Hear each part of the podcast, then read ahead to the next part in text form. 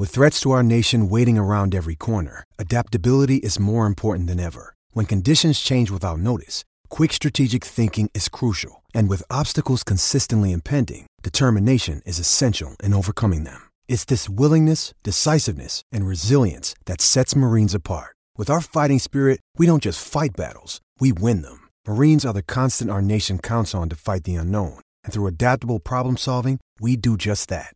Learn more at marines.com.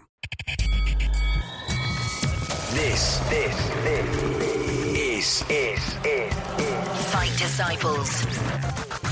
We are gathered here today For the Fight Disciples. UFC and boxing talk. Uh, welcome to episode 114 of the Fight Disciples podcast. Thank you so much for your time. This one is dedicated to the world of UFC. If you want to get any of our back catalogue last week, highest bidder uh, is still doing an unbelievable amount of listens, mainly because we were getting stuck into the sponsorship deals that maybe Conor McGregor uh, can utilise when he fights Floyd Mayweather. It's all available on our website, fightdisciples.com, and we're also available on all social medias at Fight Disciples on Facebook, Twitter, and Instagram. tell you that every single day. Um, to today's episode is dedicated to shitting in the octagon, and we're going to talk about following through in great length. That's what we're going to do. We're going to talk about following through, whether it be as a child or maybe, in my case, uh, in our adult life. We'll talk about it a little bit later. I don't want to put you off your tea, just in case you uh, listening to this podcast whilst you're having something to eat. I want to prepare you for it. All right. I just want to tell you what's coming up later on in the show. We will be talking about logging in her own keks. Okay. Um, thank you very much, Justine Kish, for. Uh, uh, for inspiring that with her uh, performance at the weekend. But before we get to that, mate, we're going to go to the main event. We're going straight in on Chiesa versus Lee because this one had a little bit of animosity. It had a little bit of spite after the uh, Mm-hmm. summertime press conference. We thought, I said last week, didn't I? Listen, Chiesa's not going to let him get away with it, mate. He's going to stick some manners on him. He's going to choke the blooming living daylights out of him. However, totally the other way around. Now, It's not not what I said, was it? all right, dickhead, listen. There's no, nobody likes a show off on this show unless it's me, all right? So calm your I told you Kevin Lee was the bollocks. though, Listen, I? co- I've well- been saying it for about a year. All right, I'm going to give you To the everyone, Kevin Lee is legit. I'll give you the platform now, then, right? Because controversial stoppage aside, Kevin Lee does look amazing. He looks great. And you know what? I thought if he's going to lose anyway, it would be on the ground. I didn't think he had the ground game to, because Michael Case has got a very strong ground game. I thought that would be where he got found out, but quite the opposite. He looked great on the ground. His positioning was spot on. Uh, I just thought he took the fight to Michael Chiesa and uh, proved himself to be a level above. You can see now why people in the industry are getting excited about this kid, and I've been getting excited about him for over a year. And uh, I thought that was a bit of a, a statement performance. Listen, controversy or not in, in terms of Maro Yamagasi, uh, Yamasaki's stoppage, take nothing away from Kevin Lee. You know, I, I, I hate the way people are saying, oh, it needs to be a rematch and everything else. I, I don't buy into that. And I, I put this on social media straight away. I was quite happy with the stoppage. What did you think of it? No, are you being serious, mate? There was yeah, no, man. I, I, I thought the stoppage was legit. No way, man. Not a problem. I'm not, a problem. You and fucking Yamasaki can go and do your heart signals to the camera then somewhere else, mate, because I am not having it. There was no tap. The guy was not out. I mean, look how quickly he bounced up off the off the choke. It's I don't not give like, a fuck. He was gone. mate, he was not gone. How can you say he was gone? Watch It- the replay. Watch the replay when he's fighting. He's fighting the arm. He's fighting Kevin Lee's arm. Yeah. And then for a few, just before Mario pull jumps in, his two hands come off, and he just starts waving his hands, like just as And? as you're about to lose consciousness. And? He's he was about to lose consciousness. he was About about to. to. go out. About to. Has he had he lost consciousness? It made no difference to me. I thought that was a. Well, I'll okay, tell you what It, then. I'll it tell you was what then. slightly early, All but right there was only one way it was going to go. Kevin Lee was about to put him to sleep. All right, then. I'll tell you what, then, right? We're going to talk about later on this uh, unbelievable fight that's been made for UFC 2, 215, right? You've got Desanya, uh, De Santos versus uh, Nagano, right? And no doubt you're excited about that. If somebody lands on somebody, then are we going to call it off? Because, oh, next punch might be a knockout. Is that what we're going to do? We're going to call it off? You can't say that, that he was going to go until he goes. You can't call the fight off. It's completely different. You Why is it just- completely you're different? Talking, you're talking silly now because you're talking about a punch that may or may not land or even be thrown. I'm talking about the guy was stuck in a rear naked choke going absolutely nowhere. And there was still a good 30 seconds left on the clock. Right. He was about to be choked out. Yes, ma- listen, Mario probably did jump in a split second too early, but I ain't, I ain't Oh, hating right, it. here we go. No, but I ain't Here hating it. I ain't hating the stoppage. I ain't hating the stoppage. I get why people were upset because he should have put him to sleep. But at the end of the day, Chiesa was fucked. He was going nowhere. He was stuck. He was stuck in a complete body lock, and the rear naked choke was in tight. And Chiesa had stopped fighting the arm. He'd given up his arm. He, if you watch it, both hands come off. He stops fighting Kevin Lee's arms. Both hands come two inches up off his own off his own body, and they start vibrating just as they do about to someone go, about to get put to sleep. Yeah, but he wasn't I've got no problem. He wasn't no asleep. problem with the stoppage, mate. Mate, listen, right? You've, you've obviously watched the whole of UFC Oklahoma, right? Let's go then Yeah, to yeah. the to the female fights between Herrig and Kish. That I mean, the way that Justine Kish then defends the exact same thing. I mean, she was out. If you, if, you, if you're going to judge the first guy, if you're going to judge Chiesa and Lee, uh, that stoppage is okay. Then surely you should have jumped in and stopped that. But she fought out of it. She fought out She of did. that situation. So therefore, you've got to give this guy the benefit of the doubt to be able to do the same thing. he'd stop fighting. Yeah, for but- me, he'd stop fighting. Yeah, but he's- for me. Chiesa had stopped fighting, and Mario Yamasaki has been a referee for a long time. I'm not one. just saying this because I know Mario. Like I, I don't know him on a personal level, but you know he used to write a column for me, and I've got a I've got a relationship with Mario, and I know the guy lives, eats and breathes MMA. He's he got his own uh, jiu-jitsu school. He knows more about jiu-jitsu than either of me or you. And fucking, I guarantee 99% of the people that watch that fight at the weekend, and if Mario judged them to be gone, and I kind of he was about to be gone. I'm going to give him that. Watch, his, watch the replay and watch Chiesa's hands I'm come not- off Kevin Lee's Mate, hands. I am the difference is Kish was fighting it. Kish didn't stop fighting Herrig not- to get out. I am she not denying- fought a way out. I am not. Chiesa stopped fighting. I am not denying everything that you're saying, but he wasn't out. I mean, once once He he, call- once he calls the fight off and he lets go of the rear naked choke, he, ba- he bounces up. It's not like he's out does. and he's all over the place. He bounces straight up, so therefore he can't he can't have been on the verge. How can you possibly be on the verge? he was on the verge. I'm telling you, he wasn't, man. I'm was on the telling you, he wasn't. There was, there was no tap, and he was wrong to stop the fight at that point. It was it was premature, but he was gone. I ain't, I ain't hating on it. I ain't hating on that stoppage. I ain't hating on it. I'm really not because I believe Chiesa was on his way. Yes, it was a little bit early, but I certainly ain't hating on it, and I certainly don't think Chiesa deserves an immediate rematch. I don't. I think Kevin Lee won the fight convincingly. Okay, for then me, what- that's, he's won it. Move on. Okay, then what is move on? What is the next thing? I mean, there were a little bit of uh, afters with uh, Tony Ferguson, weren't there? Does he does he get that fight? Well, th- th- everybody wants Tony Ferguson at the moment because Tony, Tony Ferguson's the king of the castle. So I, I get that. Um, I would rather see Tony Ferguson wait and see what happens with Conor in August and see if re- realistically is going to come back in December like he's promising. If Conor McGregor does come back in December, for me, Tony Ferguson's got to be the one that gets that fight. Uh, whether that happens or not, I don't know. But for me, Kev- Tony Ferguson has got to be number one contender. So what about Kevin Lee versus Khabib? Let's do that. Did you just burp on the show, by the way? No, no, I was just uh, controlling myself. Khabib, yeah. Edson Barboza. Edson Barboza's a great fight as well, yeah. To be honest, the way Kevin Lee looks at the moment, he's so well rounded. I can just see now why the kids, why we've all been getting excited about him so much, and it's completely justified. And uh, that was a real statement performance for me. I don't want Mario's, I'm not going to say premature, but slightly early stoppage uh, ruin the fact that that was a standout performance and a career, like a real career breakthrough performance from Kevin Lee. He was the Mm. underdog going in for that fight, I believe. So Hmm. that was a massive, massive win for him. Do you not reckon he's got a little bit of Jon Jones about him, that kid? And, and I when, think I, he has. and yeah. when He's I got say that. that, re- he's got real swagger about him. he's got swagger because he comes across a bit of a dickhead outside the uh, octagon. Every time I see him interviewed, I'm like, all right, mate. And then when he's in the octagon, he does have a little bit of swag about him. He does, he does, he does do the business, and there is a everybody loves that um, that that uh, that baddie uh, attitude that uh, Jon Jones has got, Yeah. man. Well, he's from Grand Rapids, Michigan, and as we know, there's another famous fighter that's done pretty well out of fight sports who's from Grand Rapids in Michigan. That is also quite a polarizing figure. So there's there's worse role models to have than Floyd Mayweather. Uh, but this is a kid that gave up his life in in Michigan. i- i- you know, walked away from his family, his friends, everything else, and he moved to Las Vegas. He moved to Extreme Couture.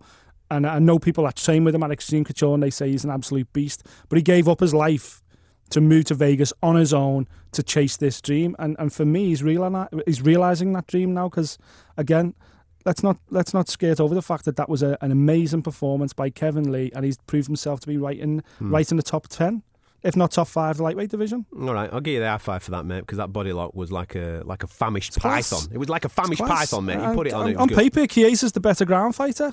Even though Kevin Lee's got a good a good wrestling background, Chiesa's uh, uh, you know a, a better jiu-jitsu fighter. Many thought, but uh, he handled them brilliantly. All right then, let's see if you agree with me on this then.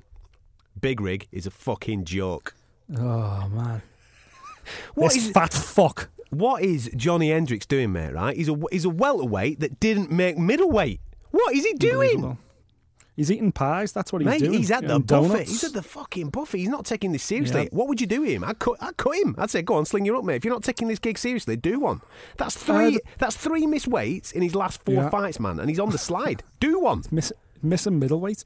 That was the difference there between a fat, lazy, unprofessional welter, welterweight taking on a, let's be honest, a gatekeeper yet professional, committed, and huge middleweight. He's a former light Tim- heavyweight.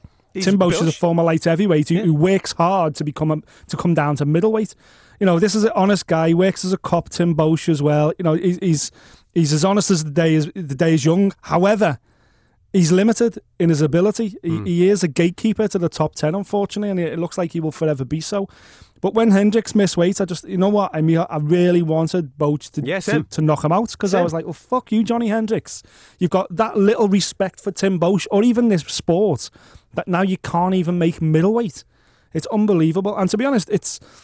I was speaking to. Uh, I did a piece a couple of uh, eighteen months, two years ago on wrestlers and, out- and on what makes great what makes great mixed martial artists from being high school wrestlers and it was the mentality. And, and I remember speaking to a couple of coaches might have even been Ricky Lundell and he was saying to me that because these guys have made weight since the age of seven they they're regimented they they they learn how to grind and that's what makes them such good mixed martial artists. However he said famously wrestlers go overnight like literally overnight they go from being a real strong contender to being finished hmm. and he said the main problem is they can no longer make weight because once that bit of doubt goes in their head that oh is this worth it or am i going to achieve this or once that once that shadow of doubt comes in, the body basically goes, well, fucking thank fuck for that. Because they've been making weight since the age of six and seven.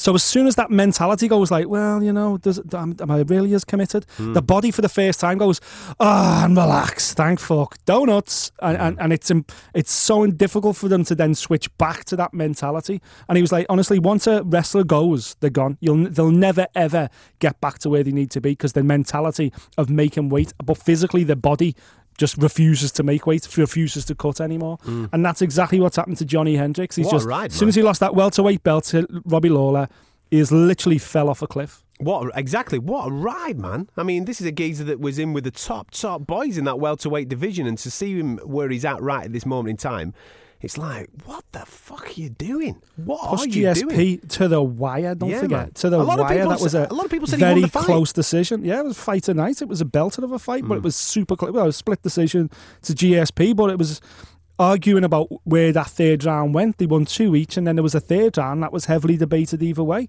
And that was one of the reasons why GSP walked away because he was like, fucking hell, I'm going to lose the belt here, so I may as well go out on a high while I'm, I'm still on top. And everyone thought, that's it, Big Rig's going to take over. But, uh, you know, since he beat Robbie Lawler, strapped the belt around the waist, since then, obviously Lawler won, won, wins the second fight, and since then, what's he done? Has he won one, maybe two fights? Hmm. Well, he won that fight last time against Hector Lombard. Again, the battle of the fat welterweights up at middleweight. So don't judge that. And you know, I don't know. I, I just think for for Big Rig now, does he does he need this sport? Because the sport certainly doesn't need him. It seems hmm. to have left him behind. Psychologically, he's gone. Hmm. So it's going to be interesting to see what even the UFC would do with him next. Because they moved him up to middleweight because he consistently failed to make welterweight. So now they're just going to go, well, listen, you're going to have to fight at light heavy. Because he's not even a middleweight. I'm done with him, man. He's out. Uh, I'm done with him. I'm done with him. Um, one woman Yeah. that, in my opinion, deserves uh, a little bit more credit than she's currently getting is uh, Felice Herrig. I think that recently she's really turned the game around. I think she got beat off uh, Paige VanZant, didn't she? And I thought to myself, Oof, where's she at? And then over the last three, four fights, she's really turned it on. And at the weekend against Justine Kish, I thought she was absolutely brilliant. The fight itself. The fight itself was brilliant. There's a moment in this fight uh, where Justine defends that rear naked choke and manages to get out of it. God knows how she did it. It was like breathing Mm-hmm. through her ears. It was unbelievable to watch, really unbelievable to watch. However, Yeah. the whole fight now is overshadowed uh, because in the last 20, 30 seconds of round number three, uh, Justine shits herself, literally, and uh, curls a turd out in the middle of the octagon. who cleans that up, man? Who Who is unfortunate enough to clean that up? That's not the gig that you want. You know what I mean? When you when you go home to your parents and you talk about a great day at work, what have you been doing today? Oh, I clean uh, I clean a fighter's shit up from the octagon. You know what I mean? You don't really want to be doing that. No, you don't know. It's not a. It's not ideal, and I wouldn't have liked to have been the, the fight that followed that either Yeah, because you know yourself with kids at home when the little fella misses the potty. Jesus Christ, you need to disinfect the whole house because the whole house just stinks. So My lad did that last imagine week. what that canvas smelt like. My lad did that last week. He's um, yeah, he had a- Alex did that the other day as Mm. well. Yeah, He had a little bit of a bellyache, and uh, he's one of them that likes to leave it to the last minute. My lad, I don't know why he does this. He's sh- he's like in corners, shivering, shaking, watching Peppa Pig, and I'm like going, "Do you need a poo?" And he's looking at me going, "No," and he's shaking away in corner like a dog. I'm like, Yeah. "Get upstairs and go for a poo." And the other day, right, he was in the bathroom. Shaking in the corner, I says, "Get on the toilet now, right?" And he trumps, and he went, "Oh, sorry, Daddy, I thought it was a trump." No, project projectiled it all over the bathroom floor. Said, "Get on the toilet now, man." We've all been there. We've all followed through at some point in our lives. I can distinctly remember two occasions. One, I think I was around about nine or ten years of age, and I was playing a game of cricket on the park with uh, a load of pals. It was a lovely hot summer's day. I was doing quite well, doing really well. I was dominating the match. I was smashing it all over the park. Probably my greatest ever cricketing performance. I didn't want to leave, and I needed a poo, but I didn't want to leave. And as I set off for a run to make me fifty, yeah, I shat myself. All right, that's what happened. Followed through. A little squeezer came out there. I didn't tell anybody. I just like ran a little bit funny then for the rest of the innings. I've done it. As you a, carried on. of course, I carried on. You're after your century. Of course I did. I was going for a big century. Yeah, of course I did. I've actually done it as an adult. You know. Mate, Brilliant. this Come is- on. No, it was Lay it down. Really, really right. Randomly, I- Literally. I've never, I've never told my wife this, but it was one of our first, one of our first dates. she, um, no, seriously, she obviously knows that I'm into all different types of sports, and she bought us some tickets. Uh, for a footy match that we went to, so we've gone to this. We've gone to this football match. So it's this football match, and I wasn't feeling hundred percent. I've been out the night before with a few mates and had a skinful, and I wasn't feeling hundred percent. And uh, we sat down, and I could feel me. Be- you know when you feel your tummy bubbling, like you know what I mean, and it's Yeah. going all over the gaff. But you're on like the second or third date with this girl that you kind of So like. it's still still impressing. yeah, you're still impressing. You don't want to do one. You don't want to go and leave her in the stadium and all that type of stuff. So I'm holding on just to be in her company and keep the conversation going because I'm trying to impress her and all this type of stuff. Anyway, there were a moment in the match where I've jumped up or something to, I don't know, celebrate something or shout at somebody and I've shat myself. just a little one. Just a little one's creeped out. And I went, oof, that didn't, that didn't feel like a fart, that. That didn't feel like, oh, what have I done here? That don't feel like a fart. So I'm reluctantly sitting on the edge of the seat not to squeeze it into me keks or anything like. I'm thinking, I've, I've shat here. I've shat. And then for the rest of the date, the rest of the day, you're, you're holding conversation, but you're not fully in the conversation. You know what I mean? You're having, thinking, is that going to fall down my leg? you- you're talking about stuff and it's not re- it's not flowing because in my head I'm thinking about the rest of the shit that's in, the, in, my, in my keg. I'm thinking about getting home and, and cleaning myself up. Now the rest of the day after the football was to go to the pub and have a few drinks and maybe go out for a bit of something to eat and then mm-hmm. you know what, whatever. You know what I'm saying? I had to, I had to bail, mate. I had to bail on her. I said, "Listen, oh, uh, somebody, something's come up. My mum's just rang us. I've got to go and do X, Y, and Z, and like all this stuff." Luckily, we ended up getting wed. We ended up getting married off the back of not me shitting myself, but uh, managed to get a second, uh, uh, another date after that, and carry on the impressing, less of shitting me keks. You know what I mean? I must have been, I must have been 27, 28 years of age when that happened, man. It's a good, it's a good eight years ago. That last time I shot myself. Last time I shot myself, I was 28. There you go. So, so Justine, at the weekend, you know, I feel your pain, babe. I feel it. Luckily, I didn't do it on TV in front of millions of people. Say, you were in a stadium hmm. with 40,000, but they weren't looking at you necessarily. The the guy behind was probably like, poor, he stinks. Fucking hell, what's going on there? Has he got a bit? Luckily, I weren't wearing white kecks or anything like that, giving it the proper big Essex boy. You know what I mean? None of that Yeah. nonsense. Luckily, I had a So how long did you wait until you made your excuse? Did you go Swifty in the pub and then, oh, you know what? Oh yeah, yeah, So- yeah. Or, or did you just literally dart after the Well, match? you know? th- I tell you what, the worst thing about it was right because she. so poor booked- Katie sat through football match Yeah. hoping to get a meal and she didn't even get fed. Well, check this out, right? The worst thing about the whole situation was because she'd bought the tickets and it was her treat to me because I think I paid for the first three or four dates and she wanted to get a date in, right? So she said, mm-hmm. right, I'll pick you up. So it, with shit in my keks, I had to sit in her car for the first time. So I'm sat in her car thinking, please don't seep, please don't seep. Last thing I want is to get out of this car and to be a shit, stain. stain on the seat. Last thing I want is a shit stain on the uh, come on. Did you get out and have a little knock as Of well? course Did you I get did, out like of course I fucking did. have a little Of spot? course I did. I actually wanted to sniff it just to make sure that I wasn't leaving out, you know? Luckily, I just got out and there was nothing there and I've not said anything about it. So if she ever listens to this show, right, there you go, kid. There you go. On our fourth or fifth Oh, day, I shot God. myself. There you go. I'm going to get Jane to text her and go, you've got to Yeah, listen you do to that. this You do that. Latest show. Hmm. Go on. Unbelievable. Come on, you must have you must have shot But yourself. I've never point. shit myself. Get no, out, man! Don't leave me hanging like that. I've, I've burned my soul. I've told everybody about shitting my pants. Brilliant. Are you No, just gonna never leave shit it? myself. Oh, yeah. Never shit myself. I can give you. I can give you a dribble story. I've got a legit dribble story. Go ahead. So it was my uh, 21st birthday party. Nice, All my friends and family are there. You know, everyone's partying away in, in the back of some pub somewhere in uh, in, in Liverpool. And uh, and so anyway, I, unbeknownst to me, I goes to the bathroom, standing there having a wee. You know, unbeknownst to me, back outside, the strippers arrived. So the strippers there on the dance floor. Where is he? You know, get him out here. Blah blah blah. So my older cousin and his mate come bawling into the toilets. Here he is, hey! And frog march me out, and I'm going, fucking hell, let me pull me kecks up, let me pull me kecks up. So I'm fighting to pull my trousers up, just about get my trousers up as they get me outside. Then the stripper sits me down on a chair and she's dancing around and all this kind of stuff. So it was like a tame stripper. Don't get me, you know, my nan was there. It wasn't like a Bit of a full-on roly-poly, strip show. Yeah, a bit of a roly poly job. Yeah, suzzies and all that kind of stuff. then the worst thing happens. She fucking strips me down No. in front of the spotlights. No. And as me kecks come down, No. I've got a big piss stained dribble on me grey boxies, on me grey Calvin Yes, Kleins. yes, I was like, no! And everyone's like, oh, he's pissed himself. Obviously, my mates at the bar were going, that ain't piss. He's been, he's a bit too excited. Jizzed himself. Look at Exactly. that. And I'm like, fucking hell, I went to, he's just dragged me out. Obviously, no one wants to no one wants to hear the excuses at that point. But, hmm. yeah. There you go. I've, I've, I've joined in with. So you, hang on a me minute. and you I now. Hang on a minute. I can't. I can't think what's worse: shitting myself or jizzing myself. I can't think of which is worse. I'd, I'd take jizzing. I'd take shitting over jizzing all day long, mate. I would.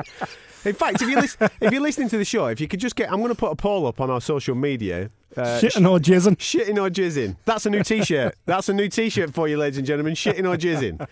If you could just ping us a little message, which would you rather be caught doing? Right, shitting in your pants or jizzing in your pants? Which one would you rather? At Fight Disciples on Twitter. Just put, you know, you can just do it on the DM if you want. If you want to, if you want to keep it on the down low. Um, if you want to share your stories of that type of stuff, you're more than welcome to do so. Because we're just trying to make Justine Kish feel a little bit more part of the yeah, crew. poor Justine. Poor Because Justine. She's not the only one to do it in the UFC. It's been done before. Well, Been famously, famously in the times world of before, yeah. football, uh, Gary Lineker did it in the 1990 World Cup, didn't he? He shat himself in the Cameroon game and wiped his ass on the grass. So fair play to the kid, Yeah. you know what I mean? Uh, Justine, anyway, unlucky kid, you know what I mean? You've shat in front of the world, never mind. Um, Felice Herrig, by the way, top 15 strawweights next, do you reckon? Do you reckon a rematch with PVZ or maybe a bit of Michelle Waterson? I'm going to talk about her in a minute with that naked uh, photo shoot that's been going on. Anyway, what do you reckon? One Michelle next? Not a bad shout, you know. Uh, Felice, I know she come out afterwards and she went, "I don't get the exposure I deserve because uh, is it because I'm not pretty or Yeah, young, young and or pretty. something?" Young and pretty, yeah. And I was like, you know, I, I, I, I've dealt with Felice Herrig's management over the years and stuff, and I've never known a fighter in, in, in, competitive fight sports to be as so open to strip off. Every phone call with the management was like, "She'll do it. She'll do a naked shoot if you want." I was like, you know, all right, What? fucking hell, put it back on. Hang on a minute. And if you look at if you looked at the weigh-ins for this event as well, she put a little naughty video out where she dropped the towel and she was completely naked. Did you see that on Yeah, the yeah, Thursday or yeah, the Friday yeah, check weigh-in? Felice Herrig, man, she's always and then, she has the audacity to come out and go, "Is it because I'm not young and pretty enough?" You're like, "Come on, Felice, you've you've, you've constantly got your tits out, girl." Like you, you're trying to you're, you're trying to go, "Oh, Paige VanZant and all that." Is it because they're all pretty? They get the exposure. And the, can I? You've never got your clothes on. You know, do yourself a favour. But uh, anyway. This is a good win for her. Yeah. That's three in a that's three in a row for Felice Herrig now. Yeah. So she's a vet, you know. She's a real vet. She's been around the game for a, a long time. I think she's, you know, she's a good self publicist. She promotes herself well.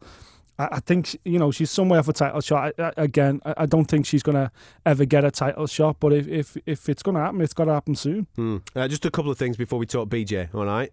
From uh, jizzing in the pants to BJ's, that's what we're to do, right? But we're to go, uh, first of all, what an amazing June uh, for Dominick Reyes. Unbelievable, right? He was fighting in the LFA promotion at the start of June. Unbelievable high. Highlight reel type of uh, knockout on the on on June the second, which obviously brought him to the attention of the UFC. The UFC said, "Hey man, do you fancy a quick call up? We'll uh, turn it around and get you on this fight card." He gets called up to the UFC, and on his debut, knocks out a kid in 29 seconds. That is Mm-hmm. some June, baby, and then gets a little performance of the night bonus. Chitta ching! Exactly. Yes. Good he on you, boy. makes his makes his debut on a main card. Walks Mm. away with, you know, his- he was only guaranteed twelve grand for that fight. Yeah. Doubled his money obviously to get twenty four. Gets a fifty bonus. Nice seventy four grand check in the back pocket there of Mister Reyes. Well That's done, how you do it. That's what it's Uh, all about. Clay Guida as well. Uh, good to see him back. The energies that are rocking and Yes. rolling with that boy. I love his. I love his energies. Cardio's unbelievable. Nice unanimous decision over. Uh, uh, I thought he Ed looked good. He looked good. That, uh, that's that was like a new and improved uh, Clay Guida. You know, I think Team Alpha Male's treating him well. It looks good for him. It could give him a new lease of life. Mm, absolutely. Right, come on, let's do BJ, right? Because I don't want to talk about do anybody else. to? Well, you have to, mate, yeah, because the whole fight itself, right? BJ Penn, uh, Dennis Siver, this was like something that I, that happens maybe in the in the old people's home when two old fellas are fighting over some granny. You know what I mean? Like they've got a little bit Mm. OTT, like someone didn't get enough custard with their apple pie or something like that. Uh, it looked like it belonged on Zimmer frames at times. Then, f- f- before we talk BJ, Dennis Siver, Jesus Christ, man, did he have like a court hanger down his back or something like that? He's like, he's got the turning circle of the fucking QE to him. Uh, Gee, t- text, text him all day. Or text him all day. He's like he's signalling. I'm gonna throw a high kick now, BJ. All right, Yeah, it's coming in a minute. Just let me get me get my leg going, son. And you think he's like, Jesus Christ. I bet if he goes in reverse, there's them beeping sounds coming on. You know what I mean? beep, beep, beep. Mate, There was a time not too long ago that fucking Dennis Siver's spinning back kicks. He was notorious for them. He Mm. was like a killer. He knocked out Paul Kelly with one. I think he did Paul Taylor with one. He, he- that was his move, his spinning back kick. And now, as you say, fucking hell. I reckon I could get out of the he way has to it. throw it. At, he has to throw it at the weigh-in for it to land on Saturday night. uh, and obviously he was taking on BJ. You know what we think about BJ if you've listened That's to not our show. BJ, man. That's not BJ. Well, before you That- get into that's this- the artist formerly known as BJ. That's someone's dad. That's not BJ. That's not BJ Penn. Can someone That is not BJ Penn. please, one of his friends, one of his family members, get hold of him and just say, listen, mate, there is something for you outside of the UFC. We will find you Fuck another yeah. job. We will find you something else. You're BJ Penn, for fuck's sake. We will Exactly. find you something, mate. He's obviously got Just no be the confidence. king of Hawaii. Yeah, but he's got no confidence, obviously, in that because why is he not doing that already? If he genuinely believed that there was something post UFC, he would be doing it. Why do this? Because if he carries on doing what he's doing right now, he's going to catch up it, catch up with him later on in life, and nobody wants to see that shit. No, no, exactly. And uh, you know, I, I get it. Like, uh, and I, and I hate using the word retire because who am I to, or who are we, or who is anybody to tell any fighter to retire? It's got to be their own decision, or their promoters, or their management. BJ's family, BJ's management team, the people around BJ need to ask him why why he's continuing. Is it is it purely about finances? Because if it's about finances, then ask the UFC to release you, go to Bellator, earn more money, and, and just fight against mugs. Well, hang on a minute. Hang on. On that, if you look at the card of the weekend, the UFC have got to hold their hands up here because they paid him the most out of any other fighter that competed at the weekend. $150,000, mate, and he got fucking beat. The guy Guaranteed, that yeah. the guy that beat him got seventy eight thousand for winning the fight. Mm-hmm. Half, half the amount for the guy that he beat. That's fucking a joke. I don't care if he's a legend of the game. The game moves on. Father time waits for no man. You've got to, but you've got to do a bit of tough love. I think at some time, man. Otherwise, you're gonna you're putting some kids' health at risk. I mean, God's sake, did you not see him come into the octagon with his fucking shorts on inside out? They were they were inside. Did you not see that? BJ He was did wearing- that. He did that deliberately, though. yeah, but uh, forget he did it deliberately. He's telling you that he did it deliberately. I'm telling you, mate, that's old man syndrome. old man syndrome is what that is. He's put his kecks on on the inside out. Never mind doing it deliberately. Someone needs to pull the plug. Let's call it a day, BJ. I can't believe nobody backstage went, You're fucking not going out like that. You better put your, your, tr- your trunks on the right way around. He did it because it made it look like he was wearing his own BJ Be- Penn trunks that he always wears with the black belt around it, with the black tassels. That's why he did it like that. But, like, you know, so many fighters on Twitter like, Well, cool. Uh, can I wear my fucking shorts inside out? Because I don't want to carry a Reebok badge either for fucking two grand or whatever they're going to give me. So BJ set precedent there. So the UFC need to be careful. Like I'm surprised. They let, honestly, I'm surprised they let him walk out like that. But uh, and I bet you someone someone's head bounced uh, because they let him go out Yeah, like that as BJ's. well. BJ's, mate. BJ's bounced. Listen, he hasn't had a win in the UFC since 2010. Yeah, I know. Seven years, scary, isn't it? scary. And, But, on- you know, and in like- that time, and in that time, he's only had five fights because he's retired, come back, retired, come back. He has a long He break. He can't retire. He can't retire. He And the problem is to. because because he's BJ Penn as well. You know, the best trainers in the world are still falling over themselves to be in his corner because he's BJ Penn. You know, Hmm. and because BJ hasn't been with the same corner year, corner team for years and years, he's always kind of gone from here and there. He was at Nova and Yao. Now he's at kind of like with Jackson's, but he's also with uh, Peril- Jason Parillo. Hmm. And, you know, he kind of pops up at everyone's gym and everyone loves him. He's been at TriStar, you know, he's been everywhere.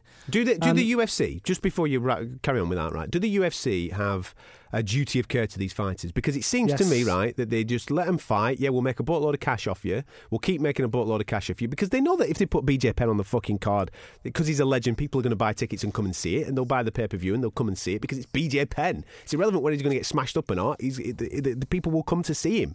But do they have a duty of care for post fight? They need to say to him, say, right, okay, mate, now your career is going to move on from outside the octagon. We're going to move you into these other realms now. We're going to help you get re-employed, f- f- like the like the services do. You know what I mean? If you're in the armed forces or whatever, they, they give you a trade, they help you get a trade, and then there's a process of helping you reintegrate as a civilian.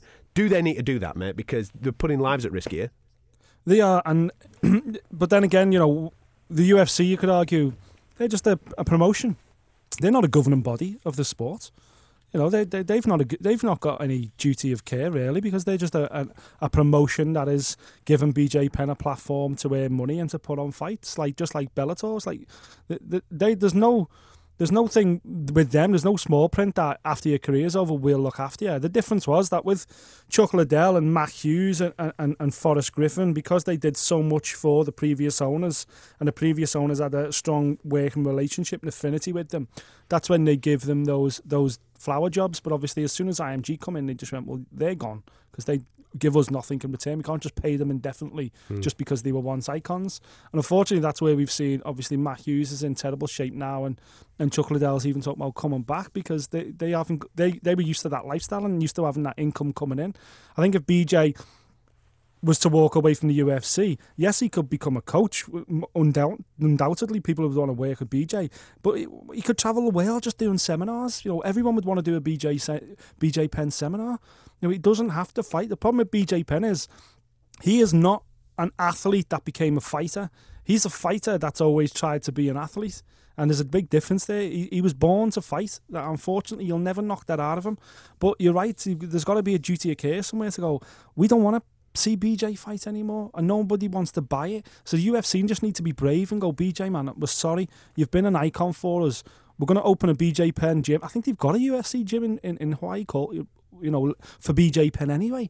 Just we'll help you tour the country. You can come with us on our shows and do seminars and speak to the fans and everything else, kind of what Forrest Griffin does if you want to do that. Hmm. And if BJ Penn goes, no, no, I want to keep fighting, so I'm go-, then they've just got to go, okay, then well, you can't fight for us. So, and then it's up to Bellator. Then and it's up to the fans of Bellator. And I know the fans Be- who watch Bellator are a bit fucked up because they pay to watch Fedor or the fighter formerly known as, and they probably will pay to see BJ Penn. But unfortunately, they'll get the stomach full because listen, I, I understand what Fedor done for this sport. He's an icon, but I also watch Bellator at the weekend. And watching Fedor there, I thought, fucking hell, this is kind of sadistic. I don't want to see Fedor fight anymore. And I think eventually people would feel the same way about BJ Penn. This is the Fight Disciples podcast. Subscribe now via the iTunes Store. Now, before we get stuck into Bellator and uh, obviously the, the show that was uh, from Madison Square Garden, uh, let's talk about some news that's going on in the world of uh, UFC. As we're recording this now, there's uh, breaking news coming in left, right, and centre. And I've no doubt that when you're listening to this, there might even be more. But we'll give you what we know um, that's happened over the last seven days. Heartbroken, mate. Cowboy Cerrone. Uh, injured. Lawler fight is off. However, it might be being moved just one pay per view backwards towards UFC 214. I hope it is. I don't want this fight to go away. I want it to still be there. I want it to bubble away because that, for me, my man, is an absolute lip smacker. It sure is, yeah, yeah. It's again, it's a it's a huge fight. It's a massive fan fight. Both of those have got unreal fan following, And uh, I'm just glad it's been pushed back and they haven't tried to find a different opponent for Luke Rockhold, uh, for, for Robbie Lawler, because that's a fight we all want to see. Mm, speaking of uh, finding a different opponent, uh, we spoke about this on last week's show. Megan Anderson, we're all excited about Megan Anderson uh, taking on Cyborg, but she's out of this clash. Personal reasons, don't know too much more about that, but we'll leave it at that. Uh, we wish her well, and we hope that she can get back to uh, the UFC very, very soon and uh, fight for this 145 uh, pound crown, uh, the uh, division that has been set up for Cyborg. Cyborg is going to continue. She will be there, and she will be taking on Tonya Evinger, who is Invicta's 135 pound champion. I tell you something, this is just nicking all the best from Invicta. Get them all in the one pot, and let's have it.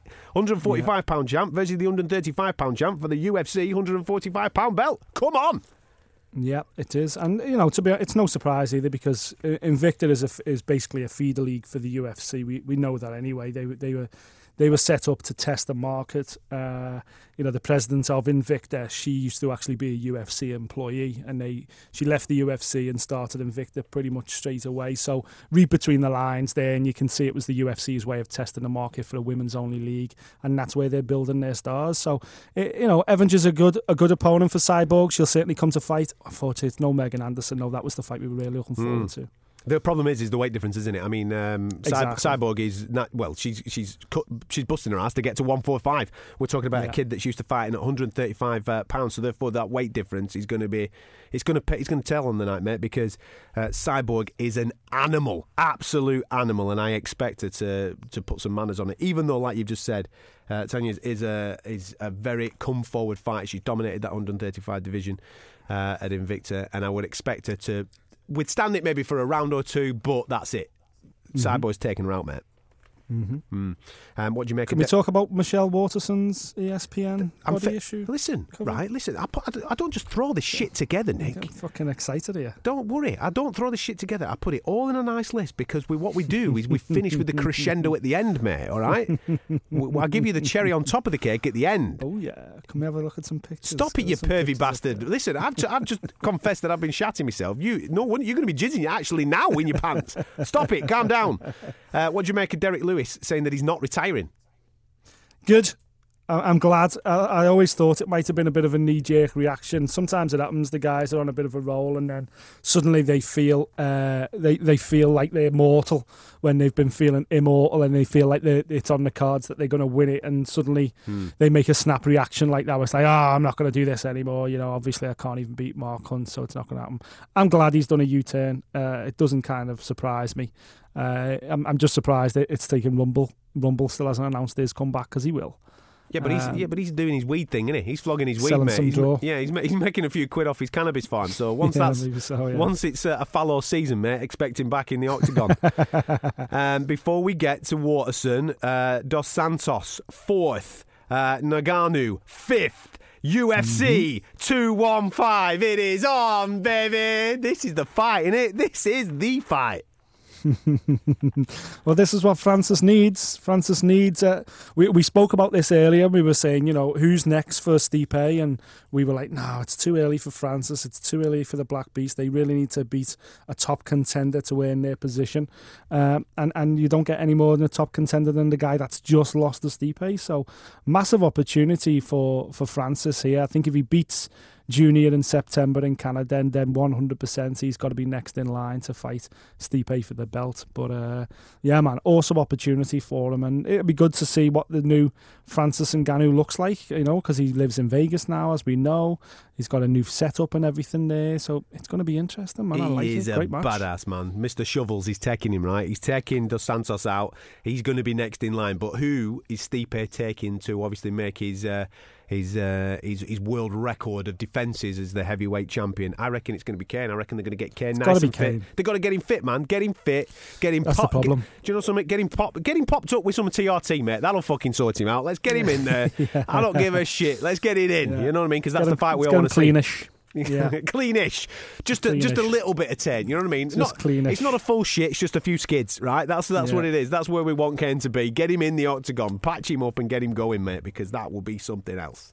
Um, It's a, sh- shame Johny Hendricks missed weight because he could have put himself put his name in the frame here because he's probably going to be a heavyweight by the end of the year. So Uh, now, I know that Nick's already alluded to it. You're probably now not listening to the podcast. You've probably gone Google searching ESPN bodies issue looking for Michelle Waterson because I know I yeah. did when I saw the actual. Karate Hottie. The Karate Hottie has uh, done a naked photo shoot, and the front cover is burying her backside um, with a high kick. Honestly, mate, it is it is a thing of beauty. The whole thing is a thing of beauty. Uh, that front cover, it's something else. And I've even seen the video making of. Yeah, I've gone in. I've gone in on it. I'm not just reading the magazine. I've watched Literally the gone YouTube video. balls deep, have you? Mate, I've gone all in. You know what I mean?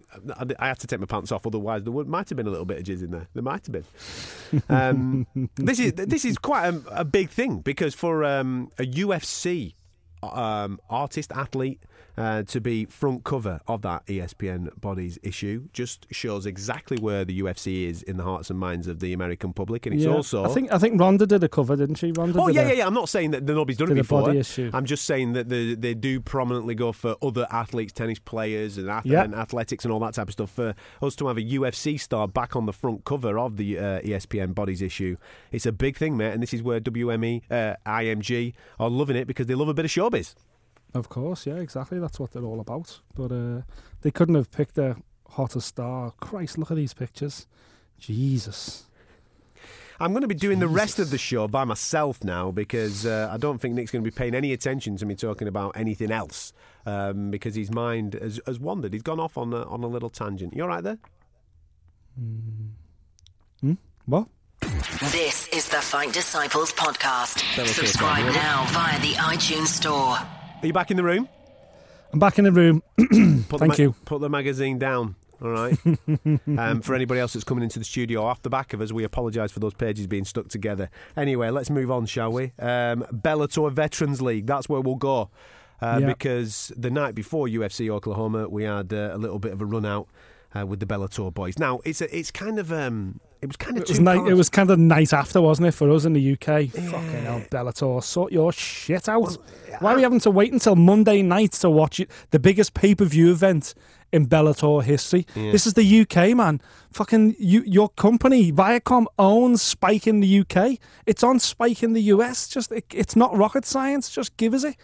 MSG. Instead, they, they, they, they try and flog it to us for nineteen ninety nine On YouTube. online. Yeah, yeah, on on, a YouTube. YouTube stream. yeah, yeah, yeah. Get to fuck. Madison Square Garden is where they were, and there are some awesome talking points, very positive talking points from some of the younger generation that are coming through Yep. under the on the uh, Bellator moniker. But the old boys, mate. I'm, I'm, I'm, done with it. I know that it's a model, a business model, and I know it's there to suck fans in, and I know it's there to get eyes on the prize. As you said last week, mate, it's purely there, hopefully, to promote the younger lads to say, hey, there's some great young talent here at Bellator, but you're only going to come over here if Chael Sonnen's here or Fedor Emelianenko's on these cards. Come over and pay your pay per view and come and have a little bit of a nosy. Maybe they need to reassess their uh, their business model and maybe just move away from pay per view for a short period of time and put some of the, uh, some free eyes on this fantastic talent because there is some fantastic talent. We're going to talk about James Gallagher. We'll get to him in a minute, but let's go to let's go to the top of the card though first, mate. Right, Chael versus Vondi. Come on, Wanderlei. Ah, I can't be asked. I, I, I genuinely can't be asked, and I can't be asked with all the pantomime that comes with Chael anymore. You're not the baddest man on the planet anymore. You're not the American gangster. And why have you called out Fedor, who's just been fucking knocked out in the fight before? I'm not interested, mate. I don't want to. I, am done. I'm out. I want some new, fresh talent coming through. I want to be excited by it all again.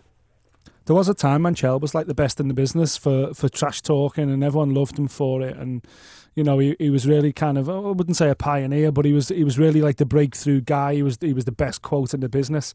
But you're right now, since Conor's come out and Conor's Conor does it not only with style but with Natural- um, naturally. with truth. Like Yeah. he, he speaks the truth through through his own mind. That Conor is legit, whe- whereas. Chael's just a, a pantomime. He- Hmm. He's just a character, isn't he? You know, he he's kidding no one. He talks shit, but he he can't back the shit up anyway. But half the time, it's just utter nonsense. And I just think he's a, it's it's at its time now. You know, I think I'm a bit bored of it now. And I really like Chael as a person as well. I, I've been lucky enough to be in his company a few times, and he, he's a genuinely top bloke. But uh, this whole persona that he's done is just feels so tired and boring now. Uh, and obviously, the fight against Wanderlei, we we could see that coming. That was obviously what he's going to do. He's going to feint, throw some punches just to get up close, and then put Wanderlei on his back and, and stop Wanderlei from swinging away. And unfortunately, Wanderlei's an old man as well, and he wasn't able to to really get out of any of the positions mm. to, to get any to lay any punches on him. You know, it- the few times he did catch Chael, Chael's chin looked dodgy, as we know. Wanderlei's obviously still got a good chin, but can't get up off the back when he's when he's being held down by a, a legit wrestler like Chael is. It, it was what it was. The- We could call this fight. You could watch it 99 times out of a, hun- out of 100, uh, and Wanderlei might catch him once in, the, in them 100 times. It was boring. Uh, I don't want to see it again, and I wouldn't really.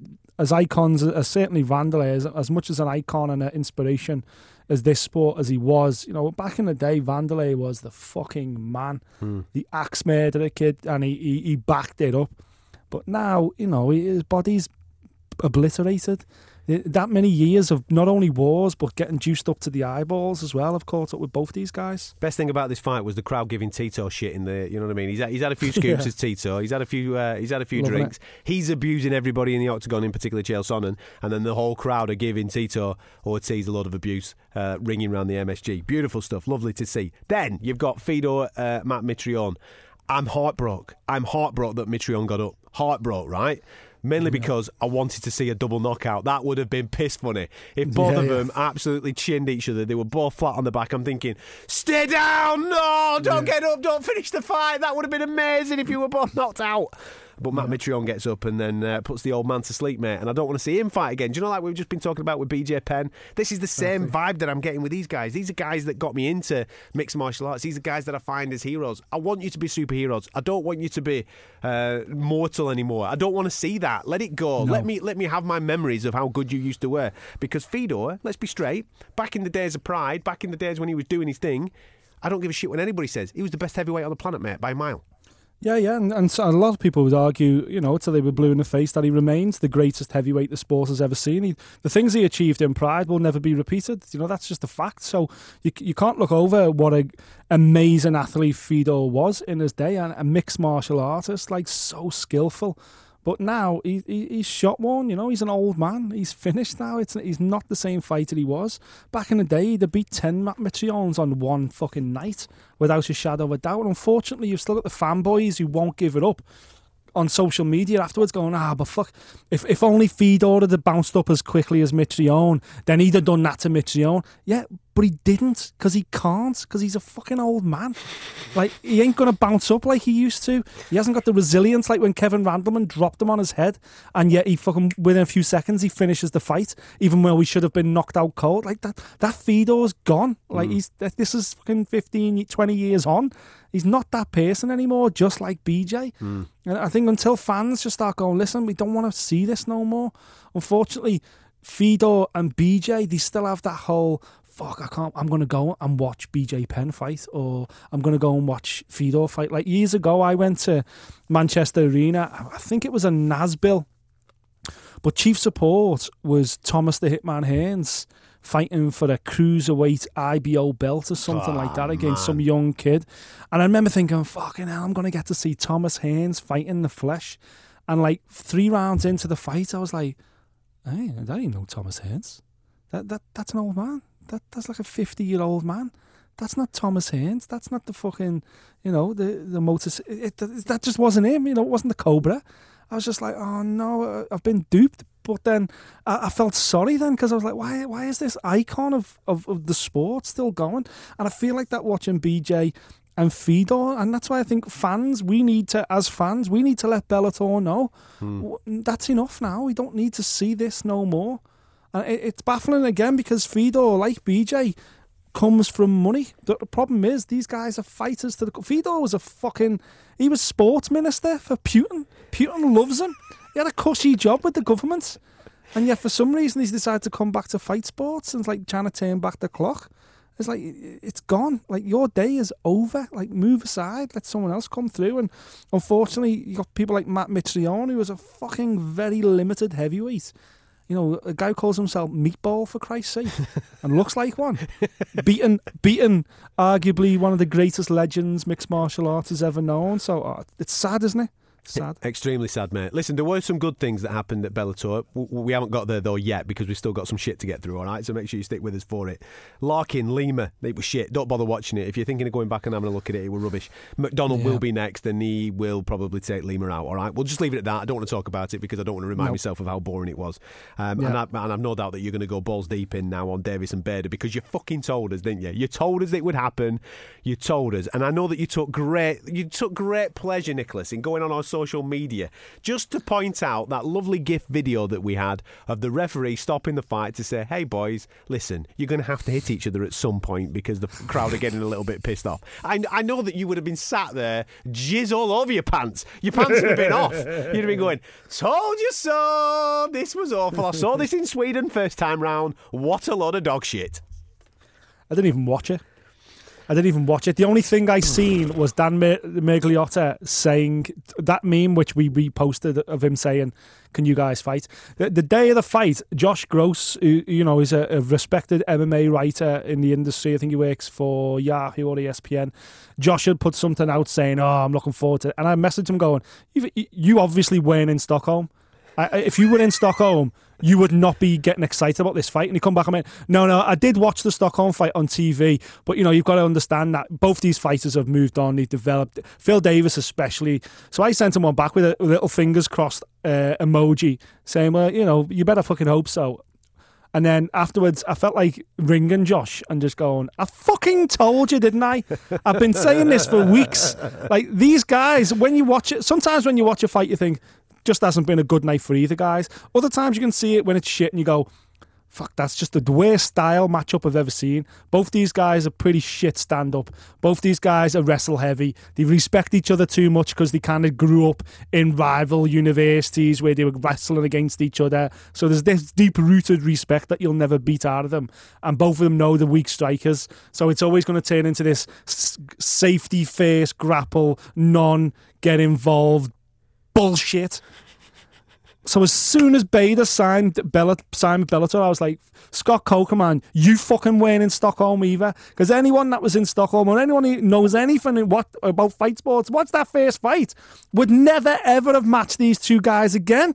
This is what I was saying. The fucking styles didn't work. They were never going to work. This was always going to be the shittest fight of the year on Bellator. And it fucking was. I told you. My God. Get me a matchmaker's job at Bellator, for Christ's sake. Well, shall we do? Listen, for anybody that's listening to this thinking, oh, fancy watching uh, Bellator again. Listen, there are some decent stuff, all right? There is some decent stuff. You're just going to need your fast forward button for some of it, all right? When, Yep. As soon as you see Davis and Bader get in the octagon, just fast forward it. It's all shit. Don't Yeah. bother with that. Don't bother with Larkin Lima. I'll tell you where you should go, right? If you want to be inspired, if you want some proper Karate Kid shit, if you want some sweep the leg type stuff, get your hands on Chandler versus Primus. This is brilliant. There's a My kid God. fighting with a broken leg, mate. And, and he nearly won the fight. About 20 Yeah. seconds before it's pulled. Wobbled him, didn't he? He Wobbled wobbles him. him 20 seconds before the fight on one leg, mate. I know. Sensational. And he, try, he tries to burst forward, Michael Chandler, to finish it, but that leg, just that broken ankle, just gives out on him. And uh, honestly, I've got. Listen, going into this fight, I had mad respect for Michael Chandler anyway. I said on last week's show, this guy is legit one of the best lightweights on the planet, even though he's in Bellator. Forget about that. He, this guy is legit top five in the world. And to to break your ankle so early in the fight, yeah, fight on for that as long as he did. There was just fucking kind of uh, inspiring because you just think, wow, that's how much it means to you. Mate. He's the long term champion in the lightweight division in Bellator. He could quite easily have just taken in and gone, boys, I've broke my ankle here. You know, what the fuck? And they'd have gone, listen, respect. But he didn't. He went, I don't give a fuck about a bronco ankle. I'm going to knock you out. And you, you mad props for that. Like, you've got to respect that Hang attitude. on, he, he even he was even beckoning Primus on to say, "Go on then, go on then, kick my leg, go on. You know Mm. it's broke, kick the leg, go on, do it, do it." And as he was bringing him in, he was trying to fucking chin him. What Crazy a hero, mate! I Absolute nutcase, absolute nutcase. Yeah. The highlight, apart from all that, uh, because the fight ended up getting stopped, but oh, d- despite all that, the best thing was Oh, the chair. the chairman, the geezer, the geezer from the New York State Athletic Commission, right? Who obviously, who was looking after Chandler. Now, bear in mind, Chandler's broke his leg. Right, he's broke his ankle. He can't walk, so he So they stop the fight. They sit him on a stool, don't they? Yeah, so he sits him on the stool. They come over and say, "Listen, mate, you can't carry on. We're stopping the fight for your own safety, right?" So they stop the mm. fight. He stands up to protest. Say, "Listen, I can carry on because he's the champ. He wants to carry on. Yeah, I can carry on." He stumbles because he's fucking got a broken leg. He can't stand up. So then the New York State Athletic Commission guy obviously hears that, swipes his chair away from him. but then Chandler thinks, "I can't stand up here. I'm going to have to try and sit down." He tried to sit down and just go Fucking chair's gone. Ass over tit. Falls back, head hits the fucking fence and Oh, everything. like, oh, you cunt. You made a cunt of it, mate. But you know what? It, it would only happen in New York because the New York State Oh. haven't got a clue, have they? The crazy thing is, we. We, as as MMA media, we campaigned for 15 years with the UFC.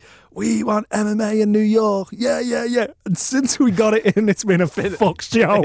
It's been an absolute fuck show. They haven't got a clue what they're doing. the amount of fighters that are having interviews now saying, "Listen, love New York City. What a fantastic city. The fans are absolutely awesome. Don't want to fight there again, though. It's fucking awful.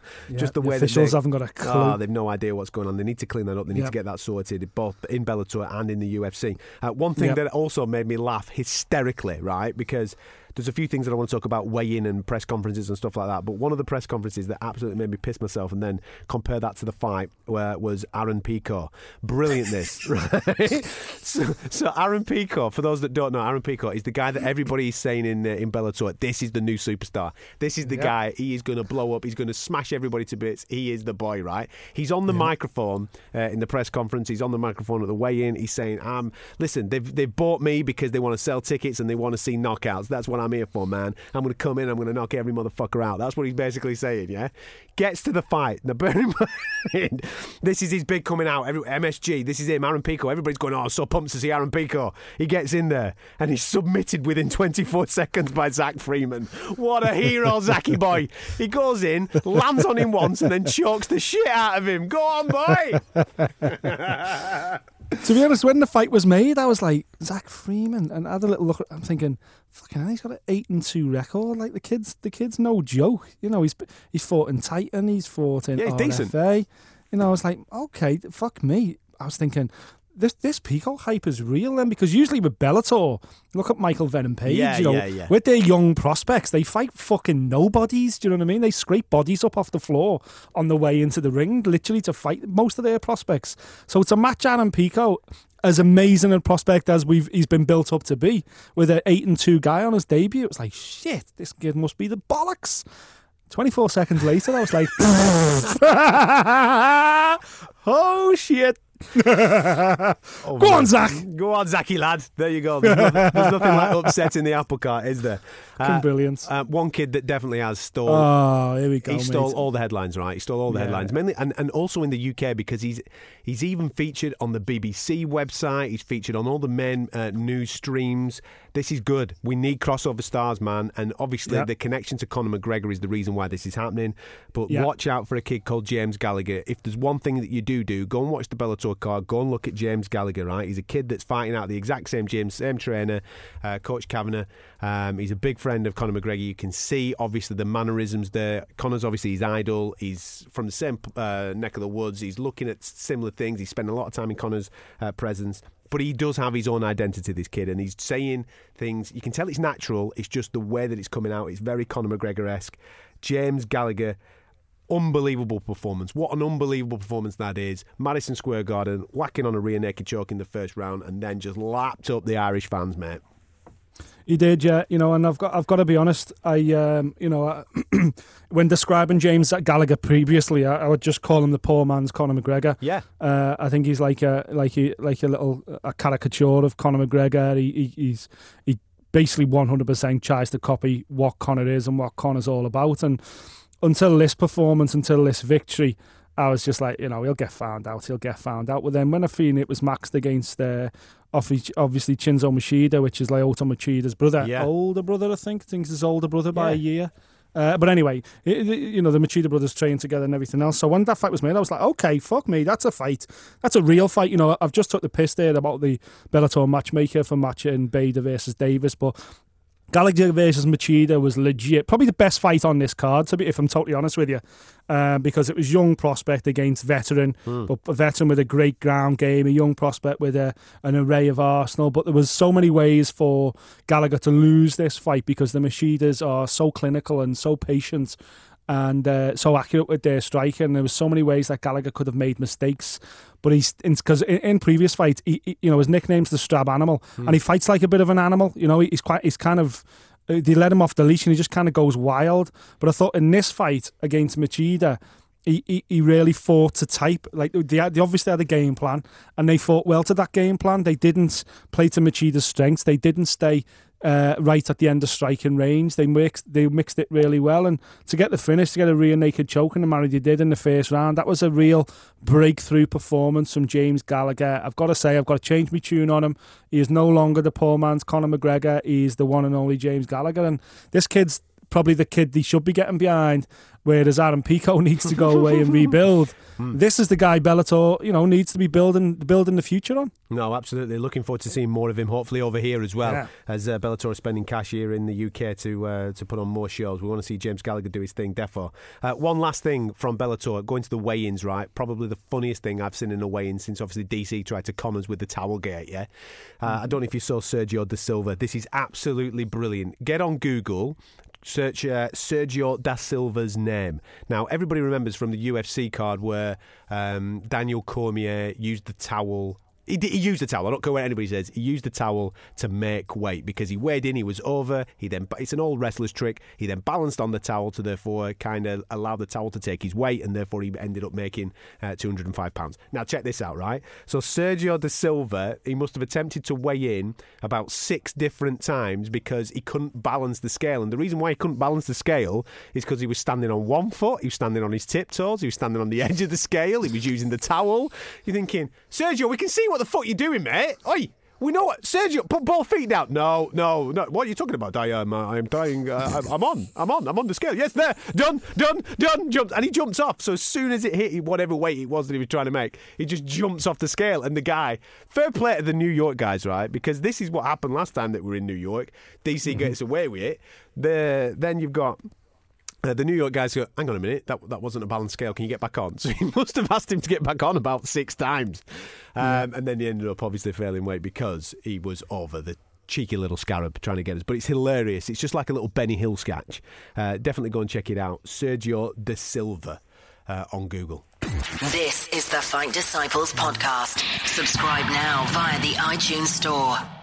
Uh, no UFC action this weekend, so I'm just going to uh, catch up on uh, TUF, which I'm extremely excited about at this moment in time. Without any shadow of a doubt, the best series that we've had for quite some time. Even though we are not going to be getting Garbrandt versus TJ Dillashaw, there's still a little bit of uh, of ice and venom um, spat to it between the pair of them on that television show. Make sure you check it out on BT Sport. We'll probably be speaking about that in great length next week as we build up towards the TUF final.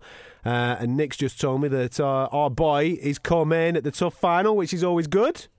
Yep, Mark Diakiese's right up there. So Coco Mania's on a TUF final, so a massive opportunity for Mark. But uh, I'm at BT on Monday, BT Sport recording Oh, UFC hang. Glasgow breakdown with the Hang on, boys. Hang on a minute. The boys are back. The boys are back in Well, town. wait a minute. Stop there. Right? Stop there. When do you book your haircut for?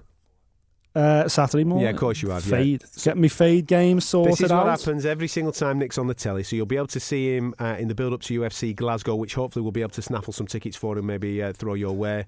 Uh, but uh, Nick always gets himself a haircut when he goes down and sees Dan and John. Whenever he hangs out with I was, Dan spe- and John. I was I was speaking to Dan as well, and uh, he Oh, paid yeah, reference yeah, to the yeah, fact that yeah. you refer to him as my boyfriend. yeah. And being an avid listener to the show, Dan said, "You know, next time you are recording in London, let me know, and I'm going to come to the studio and I'll show Adam what a boyfriend can do." Oh yeah, is he So going to spoon like, up? yeah, is he going to spoon yeah, up? exactly, Is yeah, that what he's going to do? Hmm. Well, I'm He's sat gonna- in London right now, Dan. If you want it, mate. If you want a piece You- of this, come you and better get be some. praying. You better be praying. I've got my Mario Yamasaki stoppage hat on, otherwise you'll be singing bye byes, son. Listen, reptile boy, come and get it now, mate. Hopefully, by the by the time that you are listening to this, Dan, hopefully I'll be back up in Manchester, right, away from uh, away from London. Uh, but you're welcome anytime, Dan. Welcome anytime, sunshine. Um, as long as you are in a different studio to where I am. uh, anyway, that's on TV um, in the build up towards UFC Glasgow. He's UFC Glasgow, yeah. Yeah. Cool. Filming Monday, be on the week after ahead of the show. Yeah. So make sure you follow our Instagram because Nick will probably be tagging himself left, right, and centre in selfies with his boyfriend. Anyway, um, we'll have another show lined up for you next week. I can't believe I've just said that again. I'm going to get my ass and kicked. he's gonna kill you, honestly. gonna choke you out, son. I'm telling you. We'll catch you next time. Thank you for listening. If you like what you heard, subscribe via iTunes.